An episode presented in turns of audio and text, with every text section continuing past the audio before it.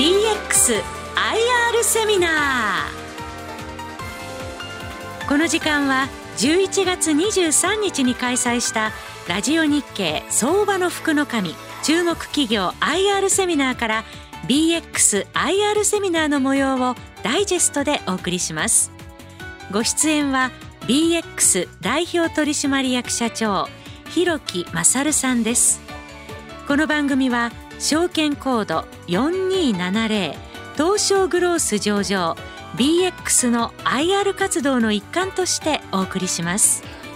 株式会社 BX はクラウド専業のインテグレーターです。企業の基幹システムを中心としたクラウド導入アプリケーション開発運用保守などを提供しています。SAP システムのクラウド移行環境構築移行後の運用については BX が創業当初から特化してきたサービスです。それではご紹介しましょう。証券コード4270東証グロース上場 BX 代表取締役社長広木勝さんです。盛大な拍手でお迎えください。社長よろしくお願いします。はい、あ、えー、株式会社 BX 代表してますひろきと申します。えー、本日はよろしくお願いいたします。あの冒頭ご紹介いただいたように、まあ、我々こうクラウド導入というものを行っている会社でして、まあ、2016年の3月に創業した会社となります。現在8期目になります。従業員は150名程ですねの会社となっています。あの昔からあるあの古い会社というよりはまだあのできて間もない会社というところでありますが、まあ、いわゆる、え、クラウド系のベンチャー企業というところにはなるかなと思っております。で、えー、と今、クラウド、クラウドっていうお話をあの何度かさせていただいたんですが、クラウドっていうキーワードはですあの皆さんあのご存知かなと思うんですが、まあ、一応改めて、クラウドってなんだっけっていうところをですね、ちょっとご説明したいなというふうに思っております。まあ、あのパブリッククラウドっていうのは今のクラウドの、今お話したクラウドで、まあ、もう一つ従来型がオンプレミスって言われている、まあ、これも横文字でちょっと分かりづらくて恐縮なんですが、あものが、えー、従来型のものでしたというところです。違いはですね、従来型は、まあ、何か、えー、とシステムを作るときに、えー、と社内の会計システムとか人事のシステムを作るときに、まあ、自分たちで、えー、サーバーとかストレージと呼ばれている、まあ、必要なものを調達してデータセンターに設置してそこにアプリケーションを導入して入れていって運用していくということですね、まあ、これが従来型のやり方ですね。でパブリッククラウドというクラウドは何が違うのかというと、まあ、この後ご紹介する Amazon とかマイクロソフト、グーグルがもうすでに彼がデータセンターのところに、まあ、何千台何万台っていう、えー、サーバーとかストレージっていうのを用意していてそれを時間課金ですね。時間課金でこれだけっていう形で利用させていただくっていうのがクラウドという形ですね。なので違いはオンプレミスはやっぱり非常に時間かかると。まあ、要はサーバー調達して作ってっていうところで、まあ、何かやろうとしても非常に時間かかるし、えっと、一番初めに非常にお金がかかる。物を買わないといけないので、まあ、非常にお金がかかるというところに対してクラウドはもう、今ここで、私もここでピピってやると、サーバー作ってボンと、もう10分後には立ち上がってくるみたいな形なので、いらなかったら止めてしまえばいい。まあ、非常にあの早く作れて、なおかつお金もかからないという形ですね。なので今非常に従来型のオンプレミスから、このクラウドというものに一気にシフトが進んでいるというのが現状というところで、まあ、我々このクラウドだけを専業にやっているってことですね。あの、大手のあの SIR さんとか、はあの全体総合力でやられてる感じですが、まあ、我々はそうじゃなくてクラウドだけやって、まあ、クラウドっていうのは非常に日進月歩でどんどんどんどん進化が激しいので、まあ、そこに対してあのクラウド専門家として、えー、スペシャリストとして活動してるっていうのがまず我々大きな特徴になってます。はいで、さらにちょっとさらに専門的な言葉に言っちゃうんですけども、じゃあクラウドって、あの、まあ、いろんなものが、種類があるんですね。あの、まあ、分類の仕方っていろいろこう縦と横でいろいろあるんですが、まあ、大きい分類の仕方でここに書いてある。上から言うと SARS、PARS、YARS ってこの3つが大きく分類されます。で、クラウドって言って皆さん一番イメージ分かれるのは SARS と呼ばれるもので、まあ、例えばメールの Gmail であるとか、うん、そうですね、有名だと結構 CM やってるのだと、名刺管理ソフトの会社さんとか、まあ、えー、まあ、あの、あるいは会計とか、えー、経理のシステムであるとか、まあ、ああいうのは SARS、もう、えっと、ソフトウェアをそのまま、えー、使える。まあ、ちょっとカスタマイズしては使える。目的に、目的があって、そのソフトウェアが提供されているっていうのが、ソフトウェアアザサービス、SARS と呼ばれているものになります。これ多分一番わかりやすいクラウドなんですけども、え、ー、と、我々というのは実はそこではなくて、え、その下、イヤーズパーズと呼ばれているもので、これはまあ、要は部品ですね。あの、まあ、いわゆるこういうパソコンもそうですけど、コンピューターみたいなのを先ほど時間課金で売ってるとか、データベースと呼ばれているサービスを時間課金で売ってるとか。で、我々この部品を売ってるところですね。なのでお客様がどういうシステムが作りたいかって言った時に、この部品をうまく活用してシステムを作っていくっていうのが僕らの仕事というところになりますというところですね。はい。で、我々何やってますかっていうと、この3つやってますというのがお伝えしたいことですね。AWS と Microsoft の Azure、Google の Google クラウド、この3つともやってますというところになってます。まあ、我々ぐらいのクラウドインテグレア、クラウド専門家っていうのは、どちらかというと、どれか専門にやってますという会社が多いんですね。まあ、どっかに専門にやった方がそこのスキルセットを身についてスペシャリストとして活動できるので、どれか一つをやってますって会社が多いんですが、まあ今その、これ、優越というよりは特徴性なんですね。まあ使い分けみたいな話なので、まあ、お客さんによって、このシステムは AWS だけど、メール系はマイクロソフトだよねとか、データ分析は Google だよねみたいな感じで使い分けに入ってきてるので、まあ、我々はその使い分けをちゃんと支援していこうということで、この3つをやってるっていう会社になってます。はい。であと特徴的なのが、あの、冒頭も紹介いただいた SAP という、製品を取り扱ってますと。まあ、これは AWS、マイクロソフト、グーグルもさらに馴染みが、あの IT 系知ってる方はあのご存知だと思うんですけども、まあ、馴染みがあのない会社かなと思うんですけど、まあ、ドイツの会社ですね。あの ERP と呼ばれている企業のま会計とか受発注のロジスティック、生産管理、人事管理、すべてをパッケージで動かすようにして提供しているのがこの SAP という会社で、日本のもう有名な大企業、中堅企業をかなりのお客さんが入れている、まあ、ほぼほぼこの ERP の世界ではデファクトという形で導入しているのが形になっています。で、我々はこの SAP とこの AWS、マイクロソフト、Google、この3つをやってるっていう会社になっているというところです。ちょっと後ほど詳しくはまたお話したいなと思います。はい。で、えっ、ー、と、まあ、我々の、じゃあ事業の特徴っていうところなんですが、えーとまあ、一つは先ほどお話したイヤーズパーツというところのクラウドインテグレーション、お客様からこういうシステムが欲しいんだけどっていうものに対して、まあ、あのその導入を行う、構築を行うっていう、まあ、いわゆるシステムインテグレーションという言い方をされますが、まあ、システム構築ですね、を行ってますというビジネスです。で、えー、と真ん中が、えー、もう一つはクラウドライセンスリセールということで、今言った Amazon とかマイクロソフトとか Google というのを販売しているというものになっています。はい。まあ、これはどちらかというと、まあ、こういったスマホの通信代とか電気代とかと同じで、契約したら利用料に応じて、先ほどお話したようにクラウドっていうのは、まあ、1時間いくらとか、まあ、1分いくらとかって話もあるんですけど、データ1ギガいくらみたいな感じで、重量課金で取っていくので、契約したら毎月毎月その利用料に応じてお金いただくっていういう形がクラウドライセンスリセールです。はい。あのリセールっていうと、こう、なんかドーンと売るってイメージがあるかもしれませんが、どちらかというと、携帯電話とか電気代と同じようなビジネスっていう形ですね。あと、マネージドサービスプロバイダーって、まあ、ちょっと横文字で分かりづらいんですが、まあ、いわゆる運用保守ですね。あの、クラウドのインテグレーション、今までオンプレミスのデータセンターにありました、えこれをクラウド上に上げていきます。このクラウド上にある誰が面倒を見てくれますか、え我々が面倒を見ますっていうお話ですね。24、24365で、まあ、いわゆる障害がないか監視してなかったら、障害対応するとか。まあ、そんなことを行っている形になってます。なので、えー、っと、まあ、3つお金しても、さらに2つに分類すると、クラウドインテグレーションはフロー型ですね。これが我々3割ぐらいです。で、ストック型、先ほどお話した契約すると毎月毎月お金をいただきますっていうのが70%ぐらいです。なので、我々の非常に特徴としては、ストック型が7割、えー、と毎月毎月もう契約したらしっかりお金をもらえますっていうところが7割あって、その上でクラウドインテグレーションやってる。まあ、あの安定した収益、売上収益があって、なおかつ新しいチャレンジもやってるというところがあの非常に大きな特徴になっております。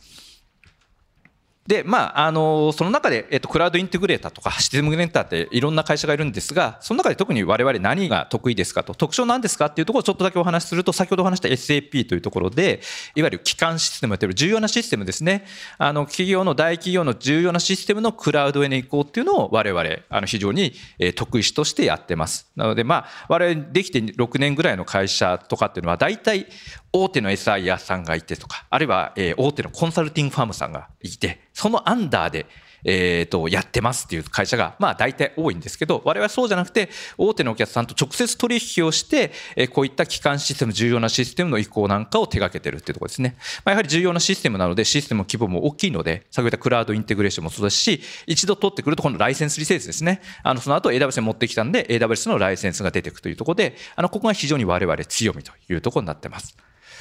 で、もう一つが今お話、先ほどお話した、えっ、ー、と、ストックですね。ライセンスリセールと MSP というストックをしっかりとやってますと。なので、まあ、あの、人がいないと売り上げが上がらないとか、今年は調子良かったけど、なんか来年またもう一回案件全部探し直すっていうことじゃなくて、7割ぐらいはもうずっと安定した売り上げが上がってるというところですね。なおかつ、クラウドっていうのはだんだんだんだんお客さんの中でも、え、ー、と、一番初めは10代のサーバーだったけど、次20代になりました。30代になりましたって感じなので、まあ、自然とオーガニックに成長していくことができるというところが、まあ、ここは電気代とかと違ってですね、あの、えー、どんどんどんどん増えていくと。まあ、もちろんそのお客さんによって、まあ、頭打ちっていうのはありますけど、まあ、基本的には、あの、えー、上がっていくっていうところがポイントになっているというところです。はい。まあ、このような形で我々、えーと、クラウドのインテグレーションというのを行っていて、えー、なおかつその後のライセンスリス MSP、ストック型と、えー、フロー型、組み合わせて仕事をしてるっていうのが特徴的なところになっているところです。はい。横文字だけでちょっと伝わったかどうか、あの、心配でございますが、はい。少しでも伝わっていただければ、伝わっていたらいいなと思っております。はい。では、ここからちょっと業績の話を少しさせていただければと思ってます。えー、と今までの売上高の推移です。あの非常にあのできて、まあ、6年7期目とかっていう世界ではございますが、あのまあ我々としては非常に力強く、まあ、このクラウドっていう波に乗って、えー、成長できてきたかなと思ってます。まあ、売上経常利益ともあのしっかりと伸ばしてこれたというところになってます。まあ、経常利益がちょっとへこんでるところありますが、あのここちょっとへこんだというか、あの真ん中のところがですね、あの非常に高い売上率が高があったというところで、まあ、基本的には、えー、右肩あたりでできてるなというふうに、えー、我々としては捉えております。まあ、直近の業績、えー、第2四半期と、まあ、我々2月期なので、えー、と前回の第2四半期というところの、えー、直近の売上比率というところでいうと、まあ、成長してとしては売上高も36%増と、えー、営業利益も37%、経常利益43%増ということで、あのしっかりと成長しているというのが、あのこのグラフから見ていただけるのではないかなと思ってます。で先ほどちょっとお話したサービス別の売上高ですね、あのまあ、ずっと伸び続けているというところなんですが、この点々でくくった、これが先ほどお話したちょっとストック型のところです。まあ一度契約するとお客様が利用料とか増えていって、まあどんどんどんどんクラウドインテグレーション働きお客さん入れました。そこのライセンスリセールがついてきます。えー、場合によっては運用保守してほしいんで MSP がついてきますっていう形なので、まあストック型がずっと伸びてきてますというところと、まあその上にクラウドインテグレーションをやってるというところなので、まあこのストック型、初めの頃はやっぱり低い、あの、ま、まあ、半々ぐらいですね。あの、お客さん少ないで半々ぐらいですけど、やっぱどんどんやっていくとお客さんが増えてくるので、ここの比率がどんどん上がってくるというところが、あの、非常に我々のビジネスモデル的には強みというところになってます。特にこれはクラウドライセンス、リセールだけ抜き出したものですけども、まあ、このような形で増えてきているというところですね。はい。まあ、あの、AWS、Azure、Google っていう中で、やはり AWS が先行なので AWS が非常に多いというところとなってますが、はい。このストック型、次は MSP になってますけども、運用というところがしっかりと伸びてきていて、その上でクラウドインテグレーションができるというのが、我々の非常に強みかなと考えているところになってます。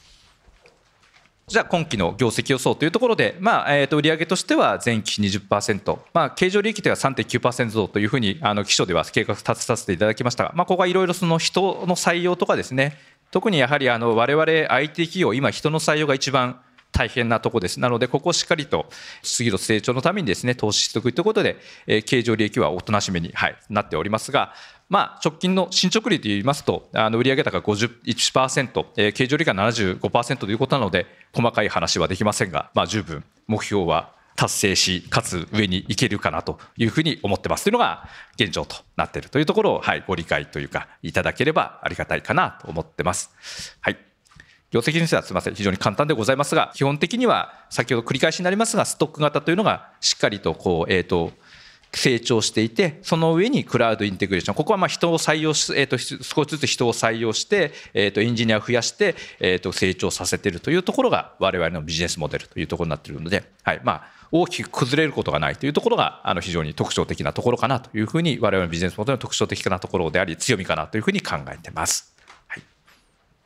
成長戦略3つお話ししたいと思います。一つが基幹システムのクラウド化、モナライズ化っていう先ほどからお話している SAP の部分ですね。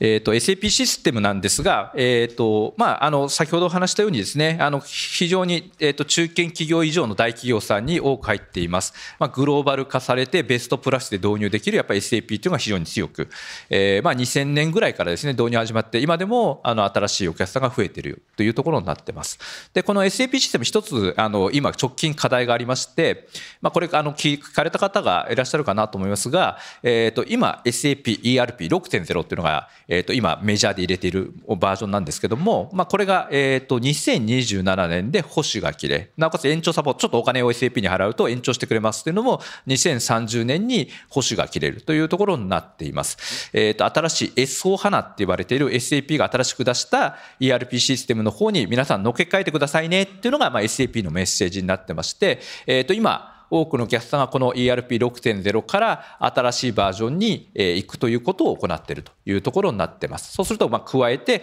クラウド化ですね。まあ、これをモダナイズ化って言い方してますけど、SO 花かモダナイズ化とクラウド化っていうのが行わなきゃいけないということで、まあ、我々の中では2027年問題なんていう言い方をしています。まあ、2027年っていうともうちょっと間がありそうな感じもありますが、やはりこの、え基幹システムですので、えアセスメント、まあ、調査してどのぐらい工数かかって、えそれから実際の実行行倫理作って実行までいくと、どんな短いお客さんでも1年半、かかるお客さんは2年。えっ、ー、と、下手をすると、全部新しいバージョンに作り直しますよっていうのだと、今やってるお客さんとか、もう4年みたいな、あの、かなり時間がかかる、えー、プロジェクトなので、2027年って言ってもですね、あの、まだまだそんな先ではないっていうところで、今いら、今、あいろんなお客さんが、この新しいバージョンに行こうとしているというところが、まず、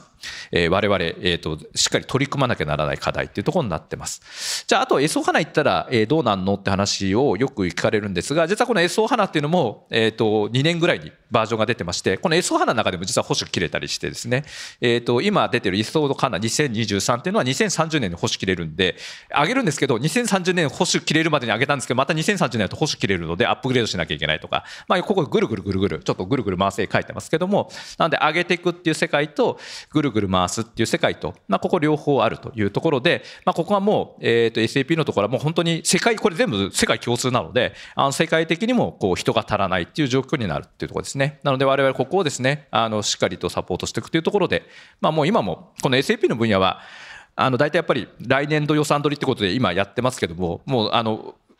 なんかどれを受けてどれをお断りしようかみたいな世界になってるっていうところで、まあ、これ我々だけじゃなくて実はもうあの同じ業界やってるところはみんな同じ悩みなんですけども、まあ、そんな世界なので、まあ、ここはしっかりと先ほど言った人の採用を含めて伸ばしていくっていうところがあの大きな成長の部分となっている、まあ、ここが我々のあの利益の源泉になっているということですねあとはストックを呼び起こす大きなポイントになっているところになっているというところです。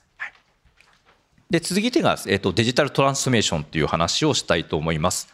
あのまあ DX っていうふうに訳されますけども、まあ、ここはまああの2030年までは5兆円の市場があるというふうに言われているところですね。はい、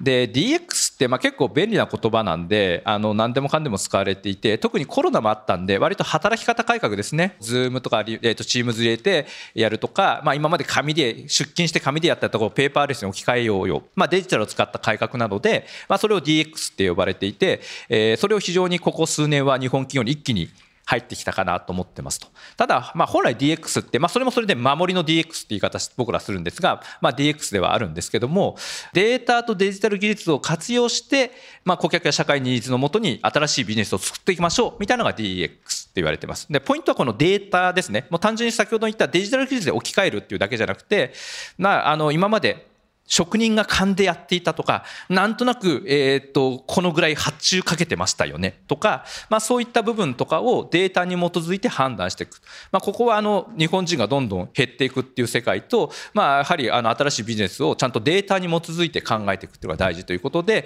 このデータとデジタル技術を使ったデジタルトランスフォーメーション、本物のデジタルトランスフォーメーション、攻めのデジタルトランスフォーメーションが、まあ必要だよねって言われてるのが、で、なおかつこれ日本遅れてるよねって言われてるのがこの分野ですね。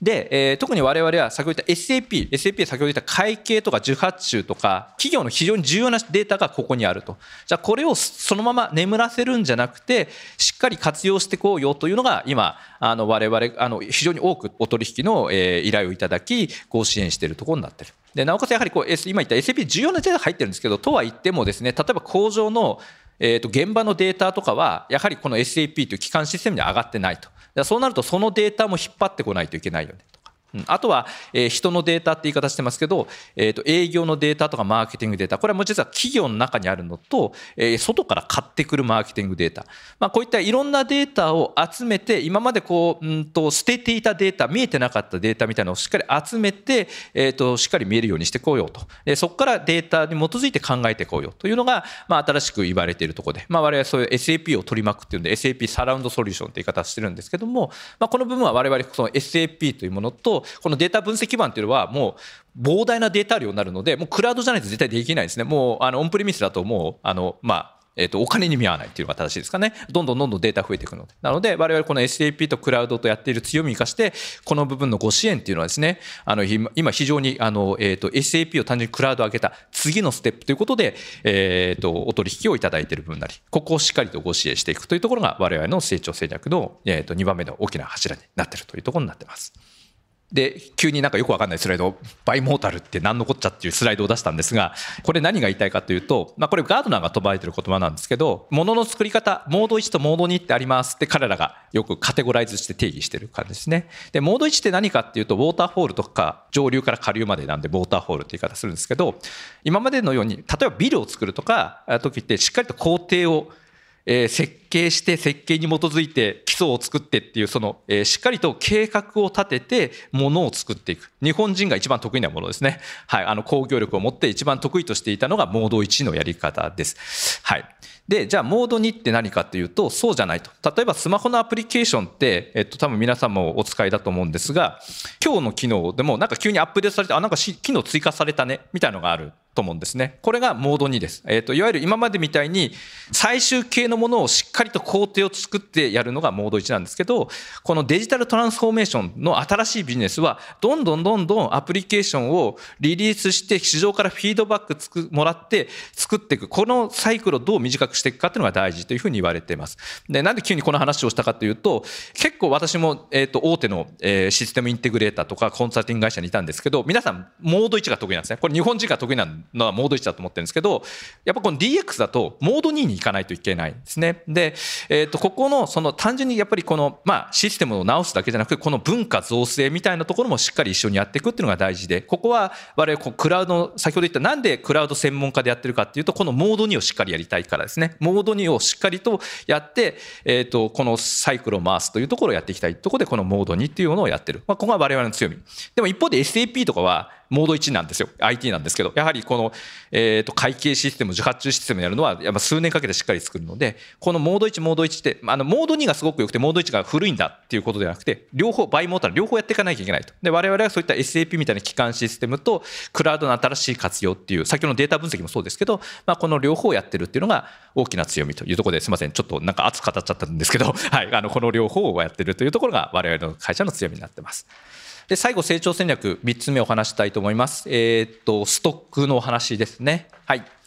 で、まあ、ストックに関しては、この前回もおっしゃいますが、ライセンス CS、AWS、Azure、Google 売っていきますよという世界と、入れた後の運用保守ですね。まあ、特に、えー、と、例えばサーバーがなんかシステムが落ちてないか確認して、えー、と、その対応するとか。あと先ほどお話したクラウドって結構日進月歩でどんどんどんどん進歩していくので、えっ、ー、と、新しい機能を入れませんかみたいなお客さんに、お客さんのこの課題実は新しいこの機能を入れれば改ざん、改ざんしますよ、みたいな、えっ、ー、と、運用が楽になりますよ、みたいなのをご提案するっていうのを、えっ、ー、と、運用保守という形でやらせていただいてます。で、その中でこう、まあ、アップセルというか、入れたお客さんを、まあ、一つクラウドを安全、安全に使うためにというところで力を入れているのがセキュリティになります。あの、クラウドとオンプレミス、クラウドすごく良さそうだよねっていうのは、あの、なんとなく初め冒頭でちょっとお話したんですけど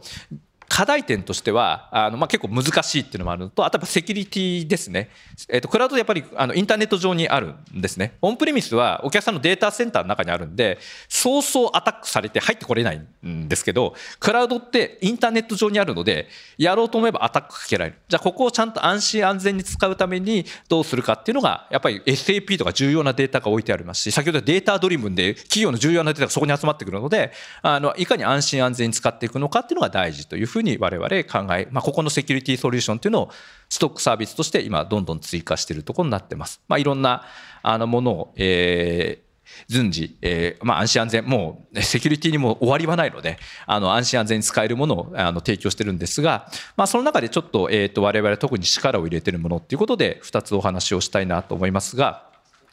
まあ、一つこれクラウドセキュリティポスチャー管理っていうまた横文字でさっぱり言ってることがわからないっていう感じにはなってますけども先ほど言った、えっと、クラウドってインターネット上にあるんですねで今まで違うのは初めはしっかりと設計して運用してるんですけど、誰かが間違って、えっ、と、本来こう、外に開いちゃいけないデータを外に間違って開っちゃいました。あるいはなんかテスト的に一回開けたんだけど、戻し忘れちゃいました。半分以上こういった人間のミスがセキュリティホールの原因だというふうに言われてます。なので、えっと、結構大事なのは、今までのオンプレミスって、初めしっかり予防作っちゃえばいいんですよね。もう、まあ、防御壁というか、初めにしっかりあの設計しておけば、まあ、その後突破されることはないんですけど、クラウドって初めにしっかり設計しても、誰かがミスったりすると、穴が開いてしまう。これ人間の目に見つけるのも不可能なんですね。なので、これを自動的にツールを使って別に、まあもうベストプラクティスに基づいて、あなたのとここういう穴開いてますよとか、えっ、ー、と、穴は開いてないんだけど、ちょっと黄色信号でこうした方がいいですよ、みたいなのを、えっ、ー、と、定期的に機械で診断し、えー、それに対して、じゃあこういう修正をした方がいいよね。場合によってはボタンを押せば自動的に修正入る。まあそんなのが、あの、このクラウドセキュリティポスチャー管理っていう、もう、あの、私も言ってて、あの、神そうなんですけども、っていうものです。まあこういった、えっ、と、まあクラウドを、えっ、と、入れてって、なおかつ、先ほど言った AWS、Azure、Google で横断的に使っていくと、もはやもうどこでどういう問題が起きてるかわからなくなるので、まあこういったものを、えっ、と、人間ではなくてツールを使って自動的に見つけて、えー、それに対応していくっていうのをですね、ここストック型としてですね、まあ、あの、そのチェックするとか、あるいはその直すっていうところのコンサルティングみたいなのを、えー、今行ったりっていうところで、今非常に力を入れているところで、まあ、あの今、あのいろいろとお引き合いをいただいているところです。で、もう一つがですね、えー、っと、まあ、えー、っと、オクタというところは、まあ、アイデンティティ管理。これもまた、なんか下噛みそうでよくわからないところなんですが、えー、っと、その従業員がどういう権限を持っているかを管理するものですね。まあ、A さんはどの部署において、どのロールにあるから、こういう、このシステムにこうアクセスする権限があるよねっていうやり方です。で、今その、クラウドってインターネット上にいます。なので、インターネットのこのパソコンに使えば、企業の情報にアクセスできるんですけど、えっと、さっき言った防御型でやるだけじゃなくて、この人がどういう権限を持っていて、どういうふうに、えっと、やれるのかっていうところを管理するのが大事。まあ、これが実はセキュリティの基礎になる。要は、この人が、その人が何の権限を持っているか。っていうのを正しく反映して、それを反映させるというのが大事なんですけど、意外とこのシステムがですね、今複雑化していて、さっき言ったイヤーズパーズで僕ら作ってるものに比べて、SARS のシステムとかあると、えっ、と、A さんの権限ってなかなかもう管理しきれないんですよね。なので、この辺を自動、これも自動的に管理する。えっ、と、誰さんが部署が変わったら、自動的に、えっ、と、権限がバーンと配布される。みたいなのをやってるのが、この、えっと、オクタというソリューションになってまして、まあ、ここも、マイクロソフトさんとか昔からやられているところで、えー、複数ツールなんですが、この中で非常にオクタというのが我々優れてるなというところで、現状今、えー、出しているというところになります。まあ、ここはあの、企業のないもそうなんですけど、あの、e コマース、あの、えっ、ー、と、アマゾンとかで買う皆さんいろいろクリック、クリックして買われてると思う。あそこのアイデンティ、あの、ユーザー管理ですね。まあ、そこにも使われたりするので、この2つです。従業向けと顧客向け、こんなところを提供しているというところで、まあ、我々この、えっ、ー、と、クラウドを入れるだけじゃなくて、クラウド安心安全どう使っていくのかっていうところを、あの、かなり力を入れてやらさせていただいたりしております。あの、まあ、我々まだまだ、あの、できたばかりの、え、ま、できたばかりっていうと言い方はあれですけど、まあ、そんな歴史古い会社ではございませんが、このクラウドっていうそのテクノロジーですね、使って、こう、いかにお客さんを改善するかっていうところをですね、中心にやっております。はい。えー、先ほど言ったやっぱり今までのえーと、重厚長大なやり方じゃなくて新しいやり方みたいなのをですねあの社会に発信して、まあ、社会をより良くしていきたいと思います。いたいふうに考えてます。あの投資家の皆さんにもにもぜひご支援いただければと考えておりますので何卒よろしくお願いいたします。はい私のお話説明は以上としたいと思います、はい、ありがとうございます。広木社長どうもありがとうございます。BX のことがよくわかりました。広木社長どうもありがとうございました BXIR セミナー。お話は、証券コード4270、東証グロース上場、BX 代表取締役社長、広木勝さんでした。皆様、盛大な拍手をお願いいたします。